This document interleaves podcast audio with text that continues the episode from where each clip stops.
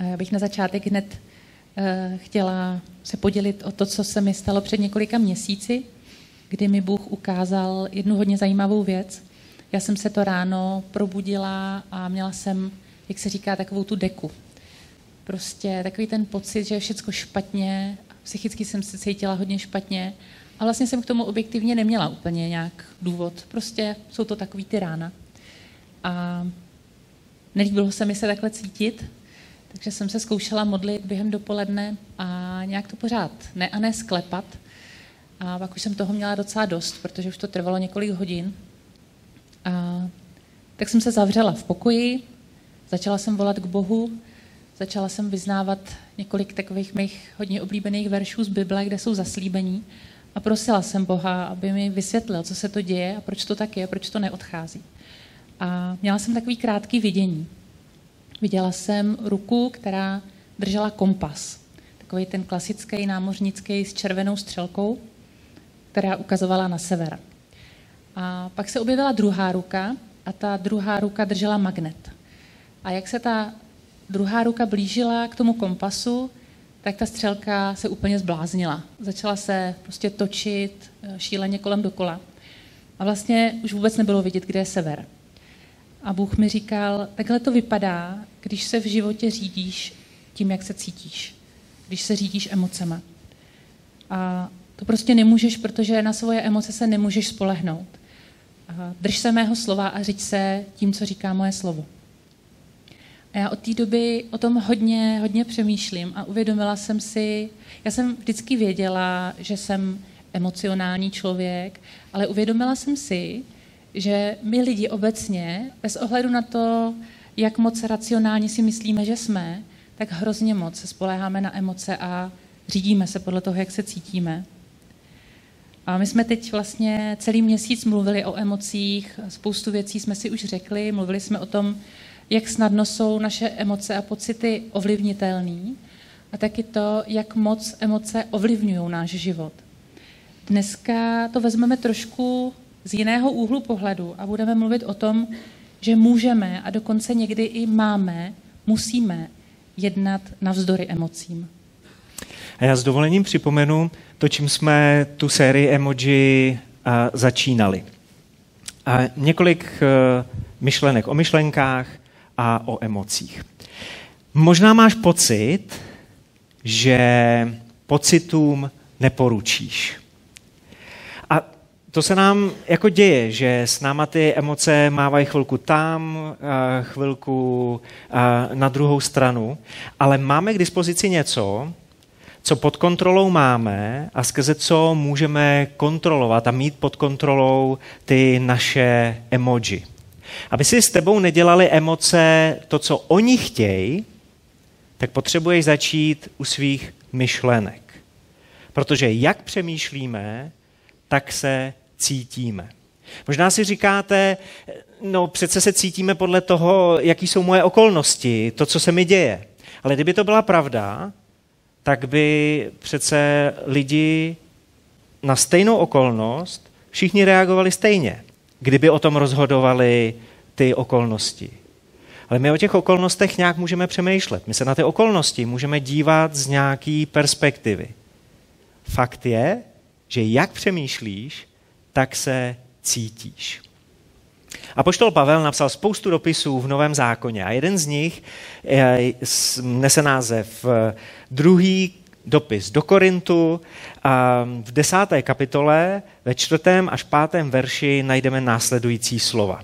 Eh, druhá epištola nebo druhý dopis korinským, desátá kapitola 4 až 5. Zbraně našeho boje nejsou tělesné, ale mají od Boha sílu bořit opevnění. Božíme rozumování a každou povýšenost, která se pozvedá proti poznání Boha. Uvádíme do zajetí každou myšlenku, aby byla poslušná Krista. Pavel to tady říká úplně jasně. Ty nejsi oběť svých myšlenek a tak nejsi oběť svých pocitů. A taky tady říká, že potřebujeme Boha. Že když věříme v Ježíše Krista, tak jako boží děti mám k dispozici nějaký nástroje, mám k dispozici nějaký zbraně, který mají od Boha sílu nám pomoct nasměrovat myšlenky, krotit myšlenky a tak nasměrovat a krotit naše emoce. A já chci zdůraznit, že ta síla je od Boha. Proto Boha potřebujeme. Ta síla není jako z nás, že na tom makáme z vlastní síly, že stačí, když se pořádně snažíme. My potřebujeme Boha, protože ta síla je od Boha. Nejsi oběť svých myšlenek a nejsi ani zajatec svých myšlenek. Naopak, říká Pavel, my uvádíme do zajetí každou myšlenku. My máme navrh nad svýma myšlenkama a nad svýma emocema. Naše myšlenky i naše pocity se můžou změnit a my nad tím máme moc. My nad tím máme pravomoc. Já to prakticky často dělám tak, když mám pocit, že mi kolem hlavy kroužejí nějaké myšlenky, které se mi nelíbějí, které ve mně vyvolávají nějaké negativní emoce, myšlenky, které mě strašejí, znepokojují, prostě mi dělají bordílek v hlavě, tak já to často udělám tak, že prostě nahlas tu myšlenku pojmenuju a potom řeknu, a já teď tu myšlenku podávám pod autoritu Ježíše Krista. Pojmenuju to, co proti mně stojí a zajmu to, protože mám k tomu moc.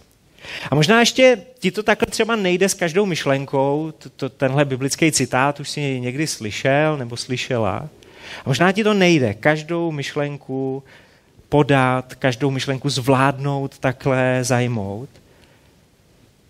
Stačí, když se pořádně naučíš pracovat s jednou myšlenkou, která ti pomůže ty ostatní zachytit a nasměrovat správným směrem. A ta myšlenka zní, teď mám na výběr. Když se odstneš v nějaké situaci, kdy ti něco straší, kdy vnímáš nějaký tlaky, kdy, kdy máš pocit, že se roztáčí ta střelka toho kompasu a ty si říkáš, to není, to není kompas, to je větrák, protože to prostě je úplně smrtící spirála emocí, tak si můžeš říct, ale já mám teď na výběr. Díky Bohu mám na výběr. A tahle myšlenka zpomalí tu střelku, zachytí tu střelku a otočí tu, směr, tu střelku správným směrem.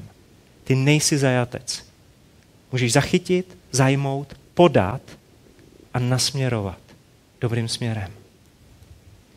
Takovým skvělým příkladem toho, jak to vypadá, když se řídíme kompasem emocí, byl apoštol Petr, tedy respektive ještě než to byl apoštol. Uh, on je taková uh, postava, když čteme ty jeho uh, příběhy v Biblii, tak on velmi často podléhal emocím.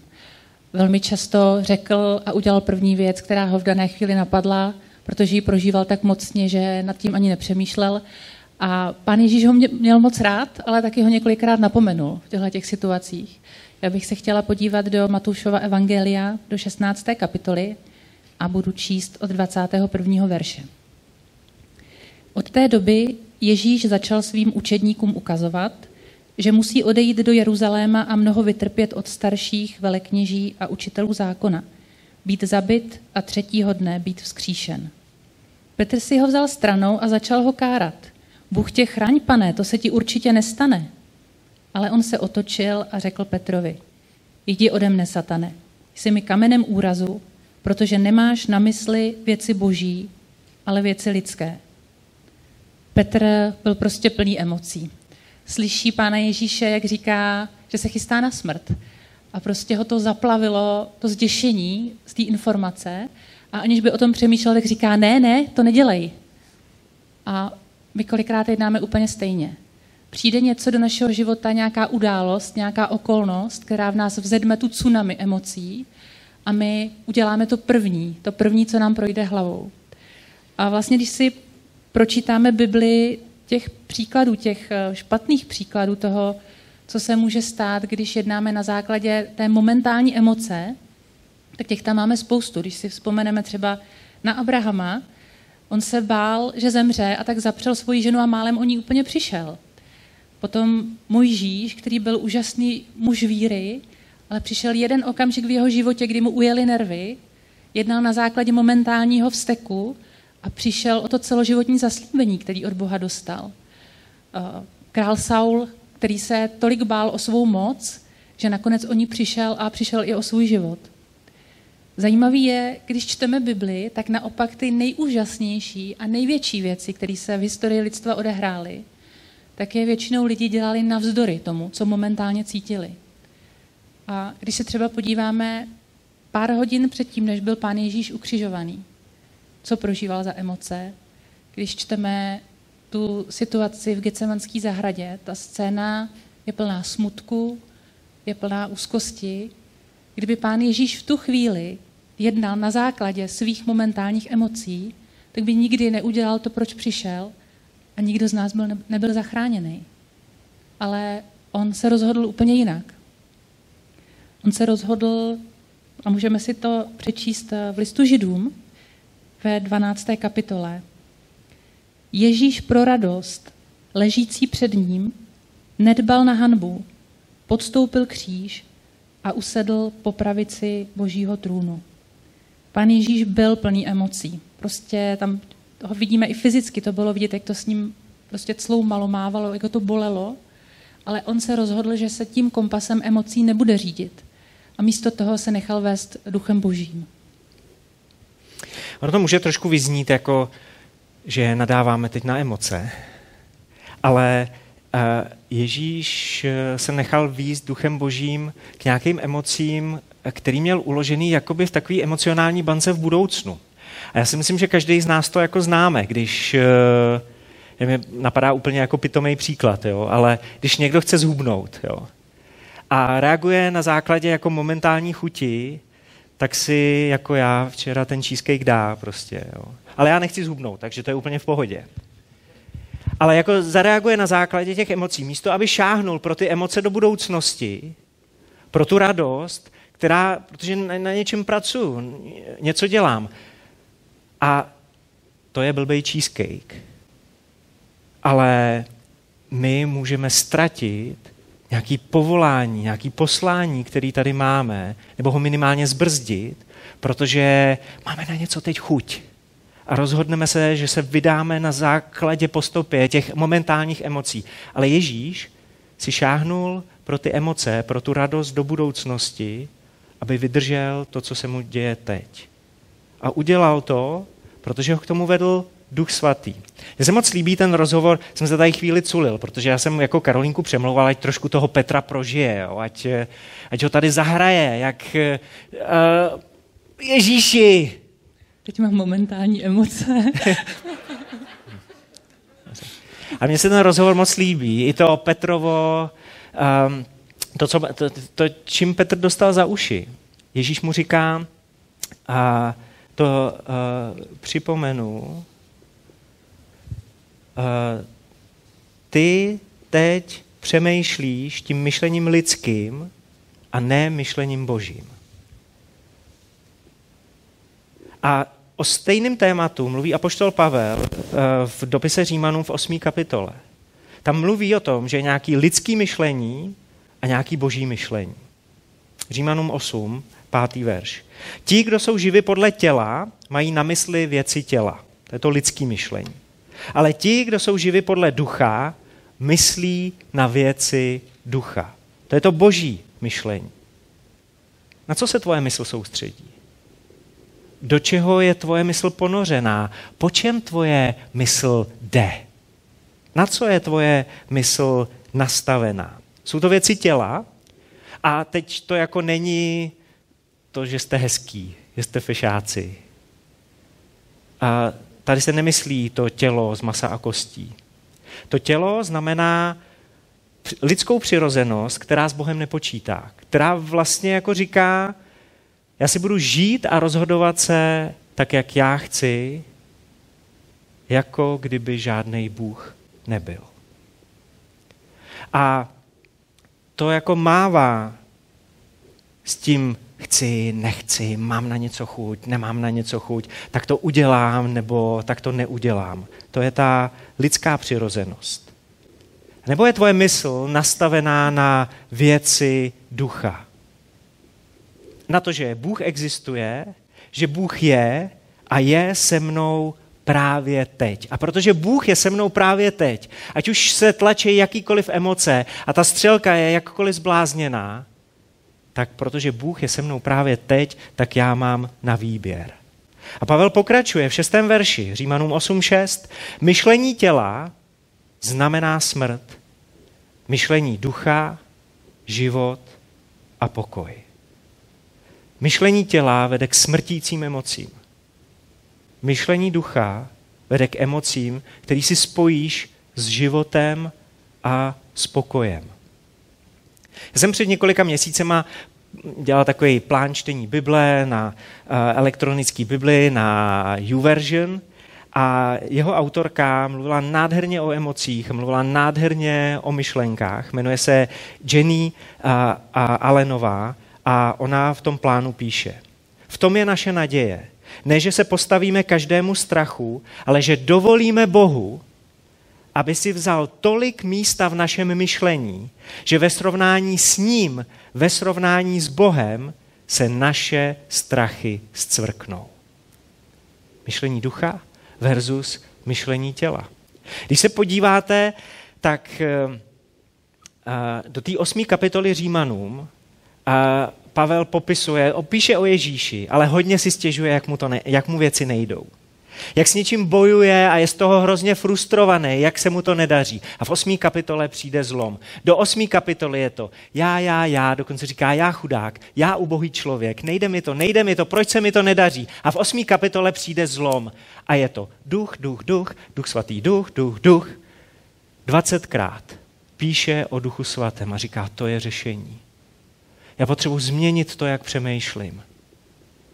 Z přemýšlení tělesného na přemýšlení duchovní. A ono to není vůbec složitý nastavit mysl na věci ducha. Karolínka měla uh, v tomhle týdnu takovou moc hezkou konverzaci, tak eh, kdybyste řekla o tom víc.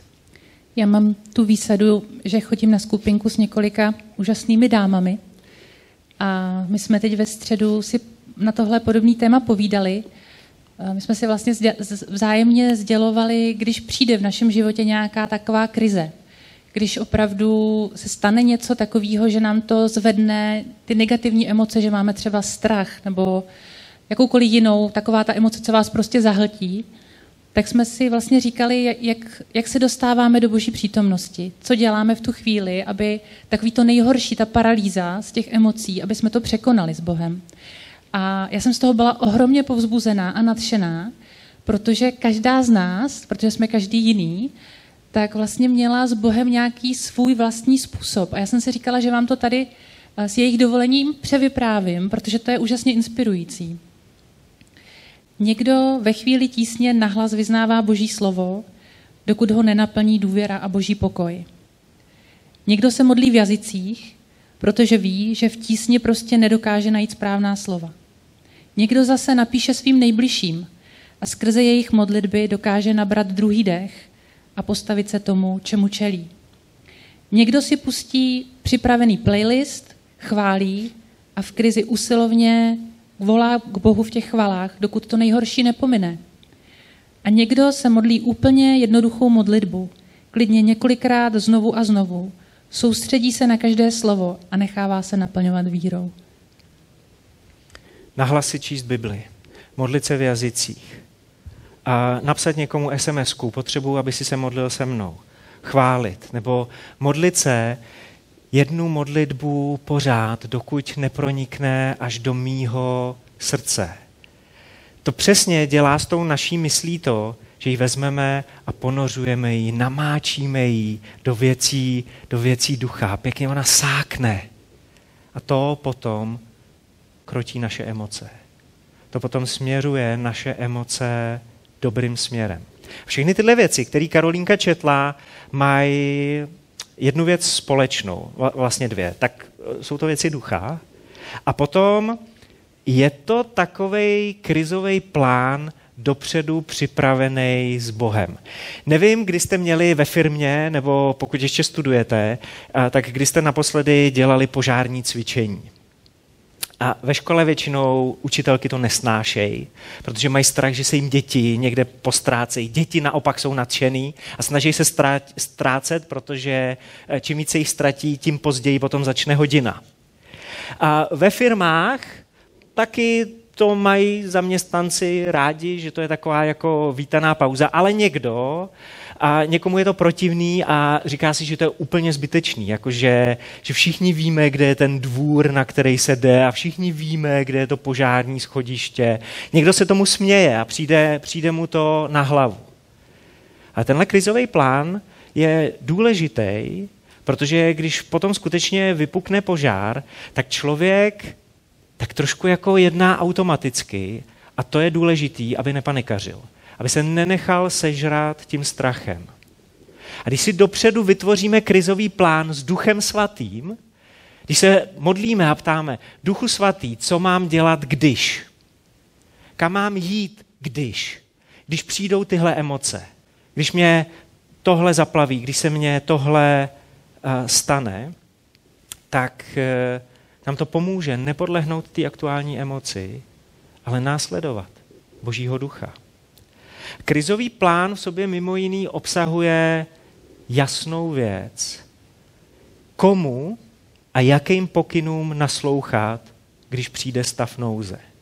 Jakýmu hlasu naslouchám, když přijde hlas nouze? Kam se tím hlasem nechávám výst? Duchu svatý, co mám dělat, když mě něco vyděsí? Duchu svatý, co mám dělat, když mě něco bolí. Duchu svatý, co mám dělat, když mě někdo urazí? Duchu svatý, co mám dělat, když mě někdo zradí? Duchu svatý, co mám dělat, když se naštvu a vidím rudě? A hrozí, že ublížím sobě nebo spíš tomu druhému. Duchu svatý, co mám dělat? Ti, kdo jsou živi podle těla, mají na mysli věci těla. Ale ti, kdo jsou živi podle ducha, myslí na věci ducha. Myšlení těla znamená smrt. Vždycky. Myšlení ducha vždycky znamená život a pokoj. Dneska tady mluvíme o tom, že je hodně důležitý naučit se jednat navzdory emocím. Že to je něco, na co je potřeba myslet a uvědomovat si to, že máme sklony prostě podléhat tomu, co chceme nebo nechceme momentálně. A já celou dobu, co jsme připravovali tohle slovo, tak mám na srdci jednu, jeden takový zářný příklad za všechny a chtěla bych ho tady otevřít, protože si myslím, že to je hodně důležitý. Je to důležitý, protože opravdu jsou věci, ve kterých, když podlehneme těm emocím a neděláme to, co máme, tak to může být průšvih. A týká se to chval. Já úplně stejně jako kdokoliv z vás znám tu situaci, kdy přijdu na schromáždění úplně vyšťavená, a eventuálně mám nějaké prostě svoje trápení vnitřní a teď začnou hrát chvály. A když to řeknu poeticky, moje srdce u toho není.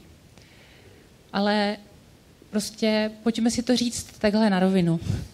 Bez ohledu na to, jak se cítíš, Bůh je hoden chvály. A je prostě jedno, jestli zrovna se ti chce skákat metr dvacet, protože se ti všechno daří, a nebo jestli jsi se sem sotva doplazil, protože máš za sebou příšerný týden a děje se ti něco hroznýho. Pán Ježíš, náš nebeský otec, je hoden chvály. On za nás umřel, on za nás zaplatil, on eh, chce žehnat našemu životu a žehná našemu životu. A to jediný, co pro něj můžeme udělat, co můžeme udělat, je vzdát mu chválu, aby to, aby to věděli i lidi kolem nás, že on je takovej. A někdy se nám stává, že teda vstanem a tak jako zpíváme ten text, co se tady promítá, a teď jako bychom slyšeli ten ďábelský hlas a ty seš teda pokrytec. Teď vůbec nemáš radost, tak proč to zpíváš? Tak já vám něco řeknu, jo? Tak až se vám to zase stane, tak zpívejte ještě víc na hlas. Protože to je taková prostě lež, taková past, je fakt úplně jedno, jak se cítíte. On je hoden chvály. Ježíš je hoden chvály.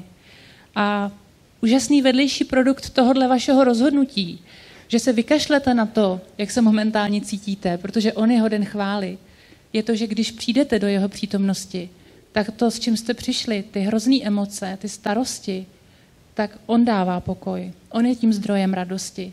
tak se vůbec, vůbec se neohlížejte na to, jestli zrovna se na to cítíte nebo necítíte, protože na tom vůbec nezáleží. No, měla bys nápad, když tady běží nějaký text. A mám za sebou teda příšerný týden. A dokonce jsem třeba zhřešil, něco jsem prostě udělal úplně jako mimo. A teď se tady zpívá a moje srdce hoří pro tebe, Ježíši, jo, úplně jako jsem nastartovaný. A nejsem, protože prostě ty slova nejenom, že neodpovídají jako pocitům, ale to, že já jsem něco pokazil, nebo že, že prostě neodpovídají té realitě, tak co dělat? Já řeknu, jak to dělám já. Jsou chvály, které jsou vyznávací a mluví o tom, jaký Bůh je. Tak to můžete za všech okolností vždycky a co nejvíc nahlas. Pak jsou věci, v kterých jsou různý zaslíbení, to taky můžete vždycky. Ale pokud je to třeba chvála, eh, někdy zpíváme Davidovi žalmy, kde David byl strašně nadšený právě a radostný zrovna v tu chvíli. A já třeba v tu chvíli, když to takhle neprožívám a cítím, že mezi mnou a Bohem je něco nevyřčeného, co prostě musím dát do pořádku, tak já prostě tu chválu využiju k tomu, že mu to řeknu. A dám to s ním do pořádku a když je tam zrovna text, který neodpovídá tomu, co je realita v mém životě v tu chvíli, tak se třeba modlím v jazycích nebo zpívám na tu hudbu v jazycích. Ale jako dneska jste to viděli, byly úžasné chvály, některé byly uctívací, některé byly vyznávací, prostě vždycky je tam několik chvál, které jsou o tom, jaký Bůh je a to můžeme prostě vždycky. A měli bychom vždycky. Hmm. Ten dnešek je o tom, že můžeme a dokonce máme dělat správný, protože dobrý rozhodnutí některým emocím navzdory. Často momentálním emocím navzdory. Tak chceme do vás znova vložit to, že ty nejsi zajatec svých myšlenek. Ty nejsi zajatec svých pocitů. Naopak, ty jsi někdo, kdo uvádí do zajetí každou myšlenku a tak každou emoci, aby byla poslušná Ježíše Krista. To si ty.